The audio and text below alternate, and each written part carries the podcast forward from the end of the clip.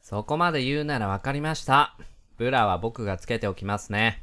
発言が変態すぎる。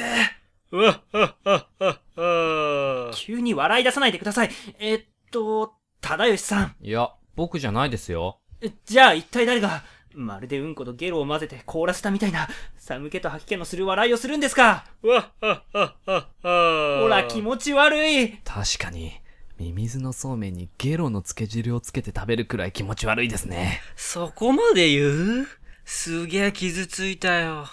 誰だどこにいるんだ貴様らみたいに無礼な奴には何も教えたくない。ほら、武田さんが言い過ぎたからへこんでるじゃないですか。確かに、ちょっと言い過ぎましたね。俺が悪かった許してくれそんなんで許すわけないだろう。そうだな。裸で土下座するくらいの誠意を見せないとダメだな。もうやったすでにやってたのかよ。服を着ろよ。プライドないのかよ。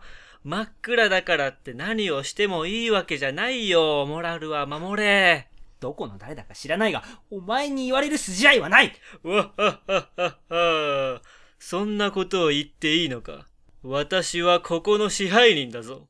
なんだって何を言ってるんだ近くにいるんだろうそこかここかそれどうだ痛い痛い痛いそれは俺すみません。気配がしたもので。それが俺だろふん。二人でふざけていられるのも今のうちだ。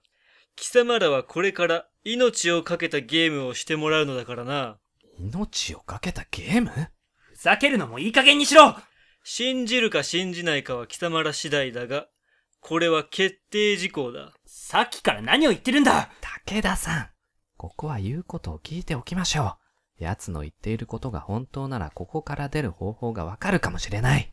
何をバカなことを言ってるんだこれは監禁だ立派な犯罪だぞ武田さん。これ以上騒ぐと死亡フラグが立ちます。ここは落ち着いて。見せしめで殺されるやつか。はい。ここは一旦言うことを聞いておこ二人しかいないからいきなりは殺さないけど。う、うん。それでは最初のゲームを始める。最初のゲームは、箱の中身を当てろ。集中手探りゲーム。う。安っぽいバラエティ番組か